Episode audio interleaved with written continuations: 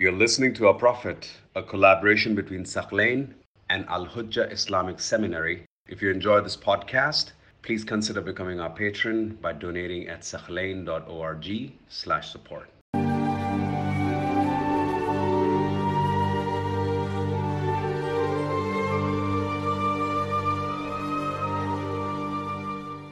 Now there's a very disturbing story that Sunni sources narrate when it comes to the Prophet in the tribe of Bani Sa'd with Halima.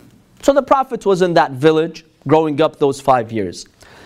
There are hadiths in Bukhari, in Muslim, and many Sunni sources that say one day the Prophet was playing with the kids when suddenly Jibra'il comes. He holds the Prophet, he splits his chest open like a surgical operation. He tears it up, he tears his chest, he cuts his test, chest, he takes out the heart of the Prophet. There was a clot on the heart of the Prophet. A ghudda. What do you call a ghudda? Lymph node?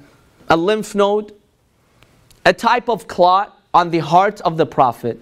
He takes that ghudda, he cuts that clot, then he takes the heart of the Prophet, he washes it with Zamzam water in a golden plate container, and then he puts the heart back. Then he stitches his chest and he goes back playing. But now the Prophet is traumatized, his face is yellow. The kids run to Halima and they tell her, Muhammad's dead. Your child is dead. So she rushes and she sees these marks on his chest, but he was okay. Who narrates this? Bukhari, Muslim, many of these sources. What was that clot? The hadith in Bukhari and Muslim says that clot was a window for the shaitan, the devil, to go into the heart of the Prophet. The lot of the shaitan, hadl shaitan as the hadith says. So Jibra'il wanted to save the Prophet from the devil, from Satan. So he came and he cut that clot. And that's how he saved the Prophet from the impact of the shaitan. So before this clot, shaitan would come in and out and enter the Prophet's heart as he wished. Now, Bukhari, Muslim, and these other sources say this happened four or five times in the Prophet's life. Later on, when he grew up, this happened. Again, Jibra'il would come. Again, he would do this surgical operation. Subhanallah, no other messenger of God had to go through this.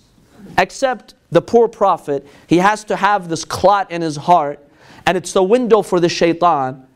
And Jibra'il has to traumatize him like that by opening his chest and cutting up his heart and then putting it back. I won't pass the judgment, you pass the judgment. Whether you accept such myths or not. People believe this? Of course. It's in the main Sunni sources, so yes. Most Shia scholars, the majority of Shia scholars reject this story and they say this is a fabrication by some people who forged these hadiths, yes. Uh, don't they also say that the other prophets had it, except for Nabi Isa? Yes, they also do mention that Isa alayhi salam was so pure, he did not have that. But with other prophets, there was no surgical operation. Jibra'il didn't come and remove it for them. He only removed it from the Prophet. And yes, they do mention that Jesus was so pure he did not have that clot on his heart. Yes, they do mention that in the hadith. When it comes to these facts, as I mentioned, the biography of the Prophet, there has been a lot of fabrications in the biography. So we have to take these stories and analyze them and compare them to the character of the Prophet and the Quran. Anything that contra- contradicts that, there's a red flag on it automatically. There's a question mark on it. So when the Quran says the Prophet is pure and anything that he says is revelation and he has the best character and you find such praise, will you accept that God will allow this clot? I, I, just a normal individual, I don't have that clot. Okay? The Prophet is going to have it. It just doesn't make sense.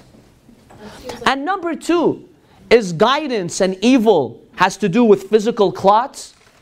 If the shaitan is whispering to somebody, you cut uh, his body part, you do a surgical operation. Since when does a surgical operation make you good or bad? Save you or not save your religion? It's nonsense. It's nonsense when you look at it. So these were fabrications, unfortunately, that we find in the biography of the Holy Prophet sallallahu alaihi wasallam.